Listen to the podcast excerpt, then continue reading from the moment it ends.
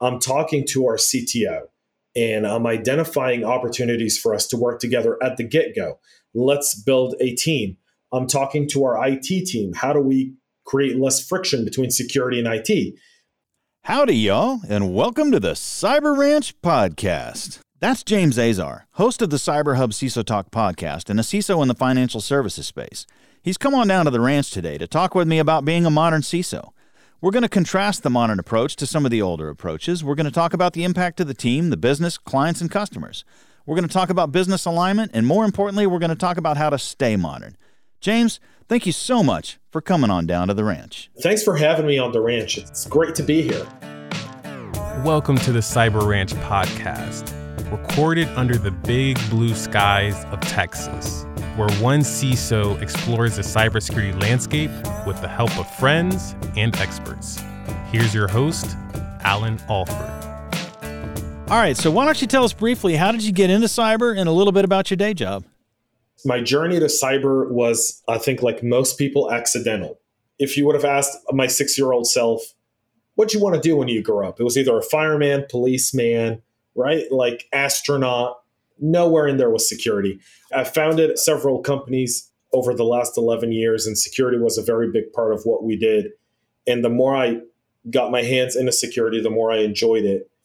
And so, lo and behold, 12 years later, I'm you know a CISO and doing my day job as a as a chief information security officer and loving every minute of it. Like enjoy getting up in the morning. Uh, you know, accidental. I think you're right. Is is the path many of us took, and uh, loving the day job. That's good to hear, man. There's a lot of CISOs that are suffering from burnout. We've done a show on burnout. I'm glad to hear we've got one here in the uh, in the studio who's more than willing to dive into it again the next morning. That's fantastic. We're going to talk about the modern CISO, and I thought the first thing we should do is contrast it to the uh, what we'll call the unmodern CISO, the antiquated CISO. What do we want to call that? Yeah, I don't know if we call it the antiquated CISO I think there's a cultural shift in the role of the CISO. And the cultural shift is within an organization, within the role of the chief information security officer. So let's not say antiquated. Let's just say the role of the CISO before was very much defined to one thing, mm-hmm. right? To like one aspect. You're in charge of security. We'll bring you something. You secure it. Whether we want to secure it, whether we want to take your recommendations is, uh, in most cases, kind of uh, up to the CIO or CTO or whoever. But really, you're there to assess risk and let us know what our risk is. And over the last several, I'd say five to seven years, we've seen that role really get transformed. And I think the big transformation was September of 2017 to the new modern CISO. And everyone remembers what happens in September of 17th, Equifax, right? For those who may not have a calendar who don't remember. Equifax was the beginning of the need for modern CISOs. You could no longer be antiquated. The old CISO approach of I just know IT or I'm a networking guy and I'm a security guy and I can configure the firewall or I know architecture or engineering. Those are all very important qualities. But you and I can go back to how many of our peers who you'd ask them, what does your company do? How does it make its money? Pre Equifax, that was like, I don't know uh, we sell something. We provide a service. We are, you know, we do X, we do Y, but I don't know all the different revenue streams that the company makes. I'm not really, you know, I'm sitting on the kids table. All I know is that there's, I get, you know, an X amount of money every year to do security.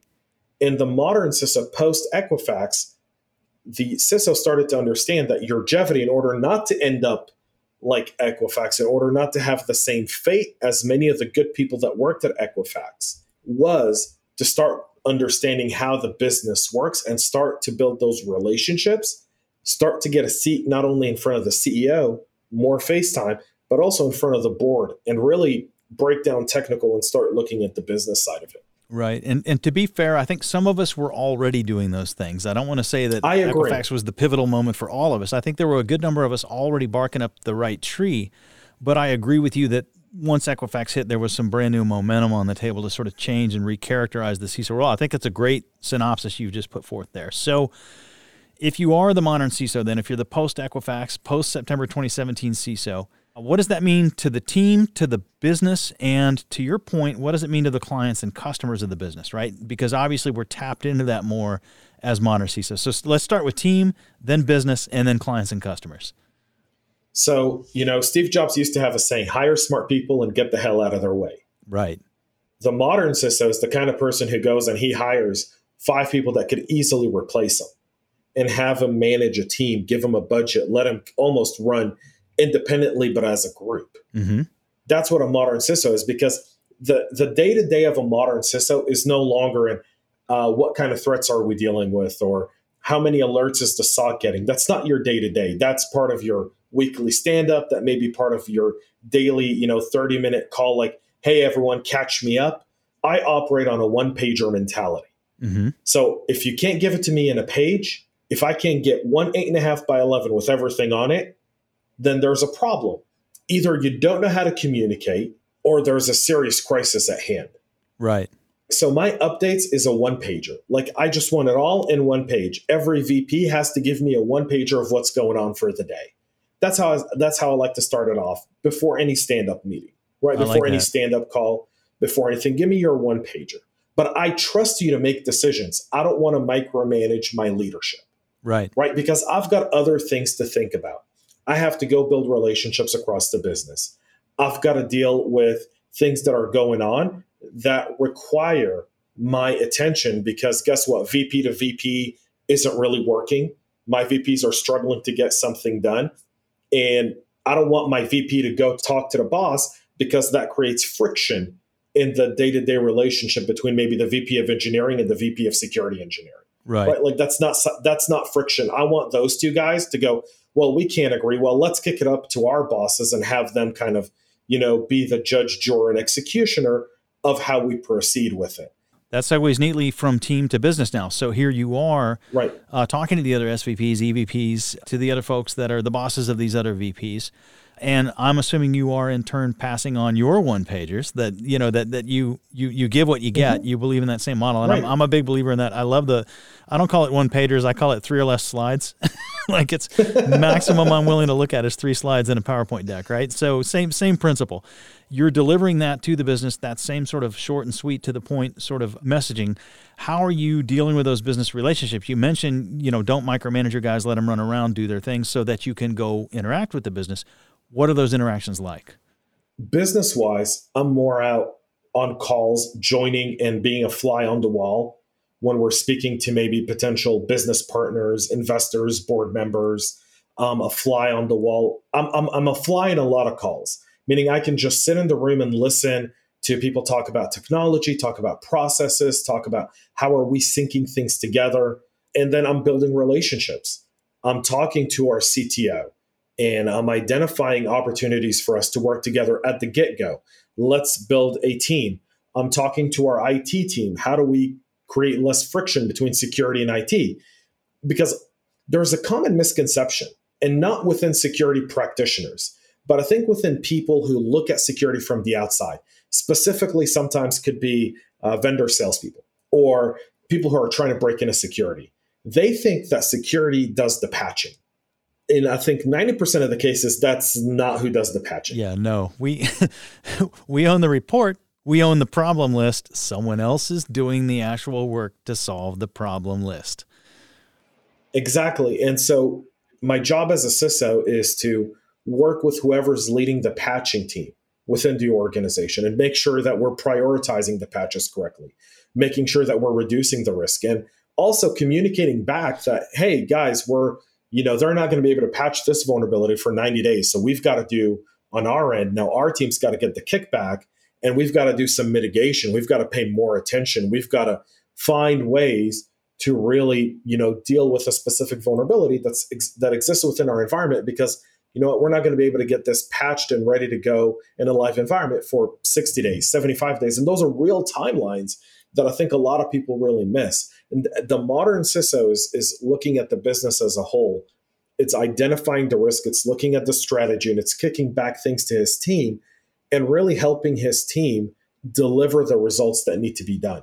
But it's really about empowering your team and building the relationships across the business, spending time with your CEO and CFO. Like I said, I'm a fly on the wall. I like to be in every at any meeting that I see on someone's calendar, right? The beauty of having access to other people's calendars. Oh, they've got a meeting with a, you know, a, a potential strategic relationship. Or I see sales is talking to maybe one of our biggest customers. And I see that there's a solutions architect on the call. And there's a bunch of people. So I may just hop in and just listen. Listen to what's being discussed. Listen to what the salespeople are doing. Listen to what marketing's trying to do. Marketing has a stand up call. I'll join in and listen because I want to know what they're working on. And then I can translate that from a risk perspective to our team. So I spend less time in the trenches with my team and more time kind of being the inside threat intel guy and gathering all the different things that are going on and then kicking it back to my team and going like have you guys are you guys hearing the same thing uh, what's the execution what's that looking like and how are we dealing with all these different things look, look what's coming down the pathway Right. So that's that's great, and uh, the listening aspect of that is really really compelling. I don't get a lot of CISOs on the show who talk about their listening role. And that's not to bash CISOs, right? I think we spend so much time focused on the fact that we have to evangelize that we worry more about our output than our input, right? As CISOs in general, I think we do. So it's refreshing to hear that you've got such a such a vast input stream. But to your point about being there with sales with a partnership call, you get to a point with clients and customers where it's more than just listening. You are actually trying to put forward a you should do business with us because we are secure sort of message. Like, walk me through some of that. The funnest part of the job is getting on the phone with another CISO.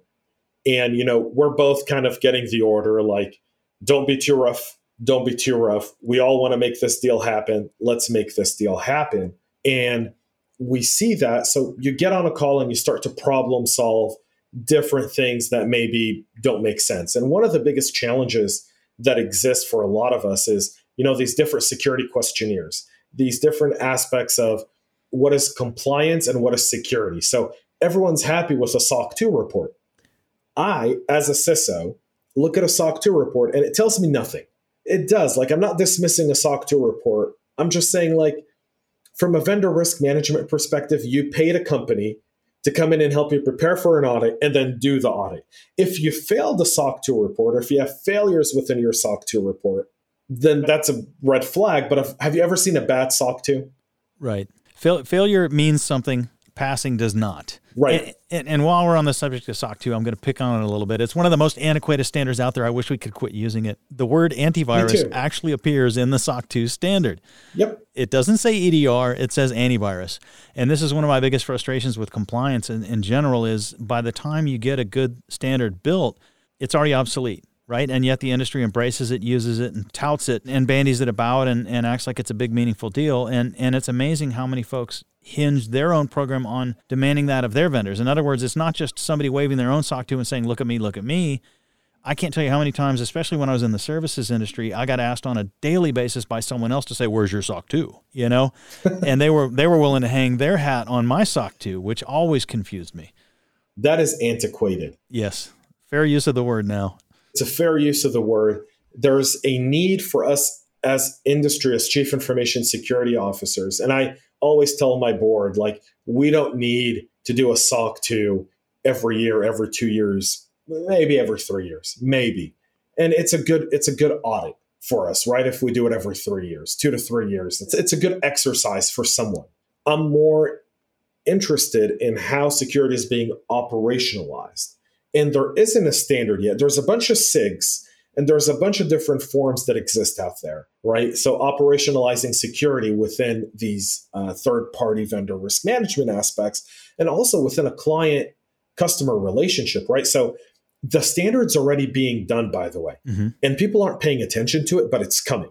So we have two standards that are becoming top of mind for everyone. Yeah. So the first one is the shared responsibility model that exists within cloud service providers. Mm-hmm right? So to me, that's a wonderful thing where I can kind of, I've created that for our organization. Here's the shared responsibility mo- model. Here's what we're responsible for. Here's what you're going to be responsible for.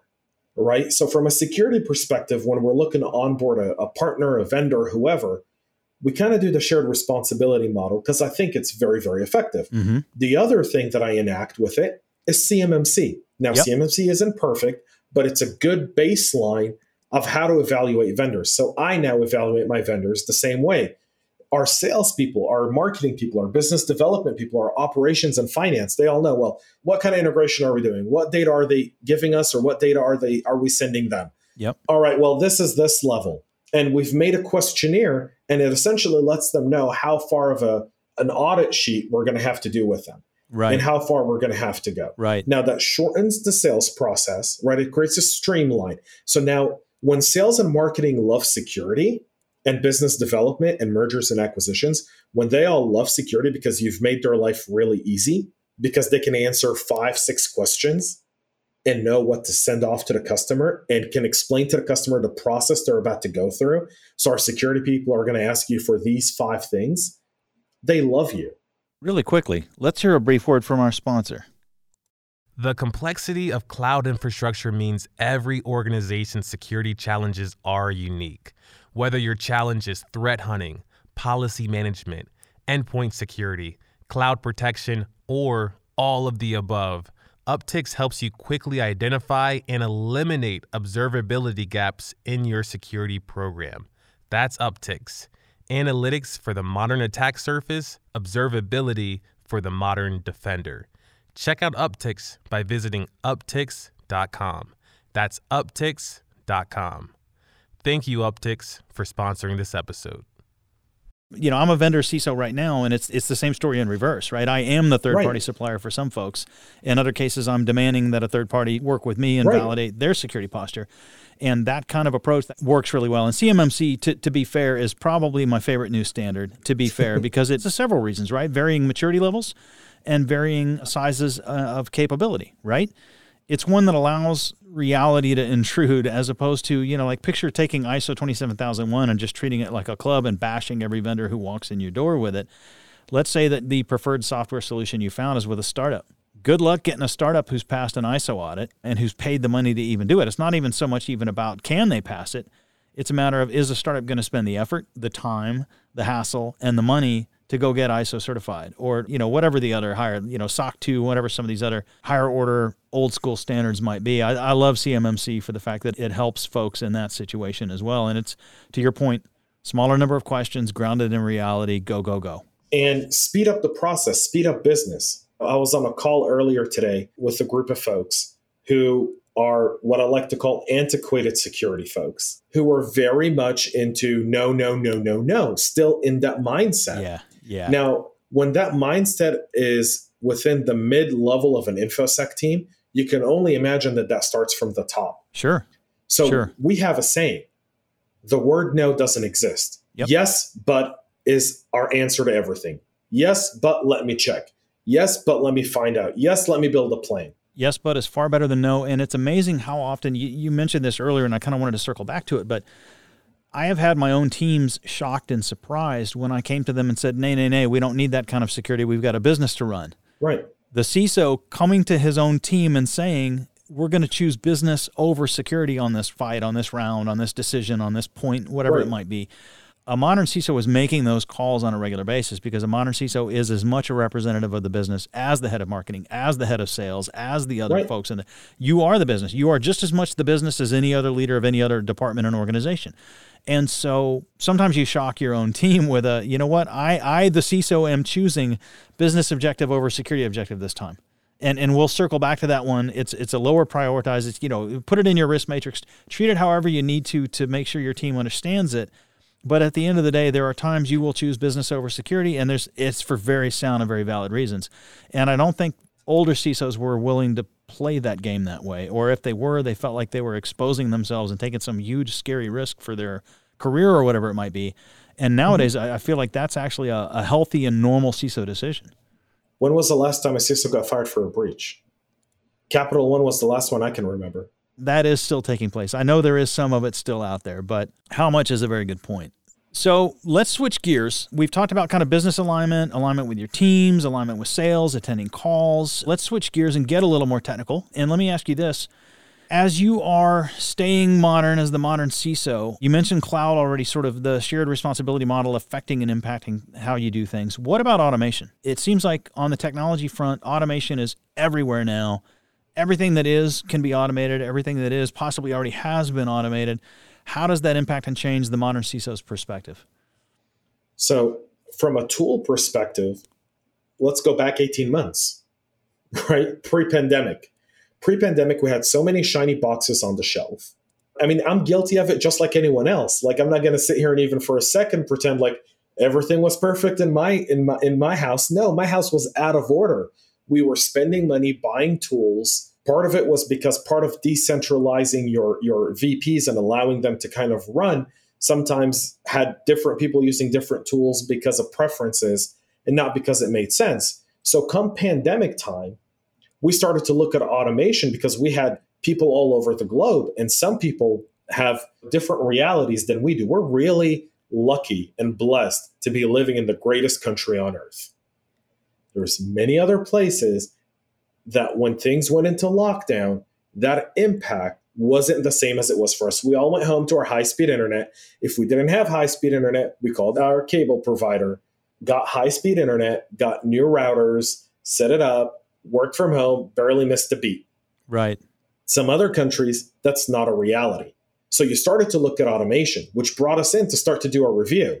Okay, what are some of the things where we're struggling? Now let's start looking at well, we've got this tool, but it's only 30% implemented. Can we get it to 70% implementation? Because that would automate a lot of these different processes, which would allow these people to do different work that wouldn't require them to use so much bandwidth. Mm-hmm. Because some people in, in some countries, by the way, for, for a lot of people who are maybe listening and maybe are just stateside, some countries have a limitation like only one gig or two gig of data is all you can do in a month on your home internet network before you get bogged down and you go down to speeds of like 50 megs or, or 20 meg. I mean, those are real life challenges yep. that you had to deal with come this pandemic, which brought us to automation. I had employees in villages around the mm-hmm. world who were using cellular dongles for their remote access capabilities when, when COVID first hit. Right. That's kind of one of the unspoken things that came out of COVID. I didn't hear a lot of people talk about it. Everyone was talking about, well, how are we going to manage everyone accessing stuff from home? Really? What did we do with traveling salespeople or traveling executives? They had a VPN, they plugged in, just get more licenses. Do that, but more.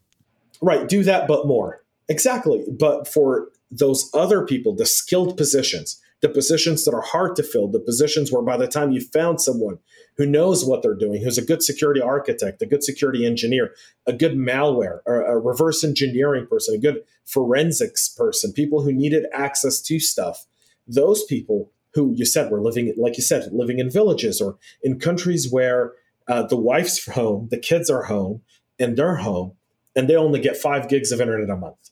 And then they got to go and buy phone lines so they can use wireless internet through a hotspot on the phone so that they can get more data because you know they can't buy more data because the bandwidth doesn't exist. And yes folks there is such a thing as bandwidth on data. You know i know all of our mm-hmm. audience are security people so me saying that is redundant. But you know there, there are some set of challenges that we're unaware of being in the us so let's get back to automation. Yep. That allowed us to go in and automate everything. And to me today automation is the first thing we want to do. I want to automate all entry level positions. I do because I'd rather hire an entry level person and invest a year in training them and getting them to be a getting into a level to be a manager within three to four years and giving them some sort of you know progress. Yep. Than having a bunch of entry level people who leave after six months anyways. And, are, and because, are st- yeah, stuck doing the same grind over and over and over, something that could be done by right. a computer, get bitter, leave, and, and ultimately make more money on the exit as well invest in them. Let them make that more money with you. Let them grow and go with you. I'm a big believer in that. And you know, I've had Naomi on the show, and I've had Chris right. Foulon on the show, and yeah, you know that that's one we are all violently in agreement on. So I'm with you there. So yeah, automate the low end stuff, and you have no low end people. I hate that idea that people even talk about low end workers and low end people. No, no, no, no. You have low end tasks that can be automated. You have people, and those people can be invested in and brought up and taught and grow and go. And there's no process and no technology in the world is going to grow and go and invest with you if you do the same right. in it. Well, and there's there's a group of people who, when they come in, they're so eager and so hungry. Yes. Right. So you can show them a problem, and all of a sudden they'll go home, they'll think about it. Two days later, I'll get an email from someone, you know, and, and I'm in CC it's not that they don't talk to me. It's just they'll see see me on emails they send their, their supervisors uh-huh. sometimes or their managers, and it'll be like, we could do this process, and this will probably streamline these things. Have we thought of doing this? And yep. we're like, why didn't any of us think about it? Well, because we got complacent. Yep. Right. And that's the thing. Complacency is the number one enemy to any security team. It you is. can never get complacent. So when you bring in these hungry individuals who are bringing a different, a diverse set of thoughts and a diverse view at some of these challenges, that's that's that's priceless. No technology will ever be able to replace a fresh set of eyes looking at a persistent challenge within an organization. Great way to summarize it. So, listen, we're getting close to the end of the show. And I have switched up my question. You are going to be the very first guest to answer the new question. I used to ask everybody what keeps you going in cyber. We're tallying those results, and I'll be publishing a poll shortly on all the answers there. But the new question is what surprises you the most in cybersecurity? What, what has been the most recent surprise that really made you go, huh, in cybersecurity? I'm going to say the surprise that people have about ransomware, mm-hmm. the onslaught of ransomware, and then the people who go, wow, it's so surprising. I'm like, no, it's not. It's just the media decided to talk about it more. Everyone wants to talk about ransomware now because it's a hot button issue. But we've been dealing with ransomware for decades. Yep. Really, it's it started with DDoS attacks. Like they would DDoS our websites, and yep. then they would call us and say, "Pay me fifty grand, right, or a hundred grand." and I'll call off the zombie army. Yeah, yeah. Yeah, I'll call off the zombie army. That was the first form of ransomware. Yes, it was. And so we look at what's going on now, and I think that still surprises me is the amount of conversations that are still being done around fundamentals. And to mm-hmm. me, ransomware prevention is fundamental. You can probably stop 98% of ransomware if you just did your fundamentals correct you had MFA, you had a complex password policy, yep. you used good detection tools, good vulnerability scanning yep. tools, you had a good patching schedule. Like those are to me that, that's maybe I'm, I'm I'm wrong, but to me those are all fundamentals before you go out and you buy the next thing for two million dollars. I'm with you there. Fundamentals, not basics. It's always important to point out because basics implies that it's easy, right? Right. Fundamentals implies that it's it's got to be constantly monitored, and that kind of takes us back to what we just spoke about. Entry level people empowered to go in and review things that you're doing. Yes. Right. Review existing fundamentals and go, we should probably tighten ship up here. Yep. We should probably look at this here. Yep. Feel free to poke your eyes anywhere. That's what you're here for. True right. empowerment and true true ability to run amok, as I say. any any boss that doesn't let me run amok, I'm suspicious of because I let everyone on my team run amok. That's the whole point. All right. Well, fantastic. James Azar, CISO in the financial services space, CyberHub CISO Talk podcast host. Thank you so much for coming on down to the ranch. And thank you, listeners. Y'all be good now.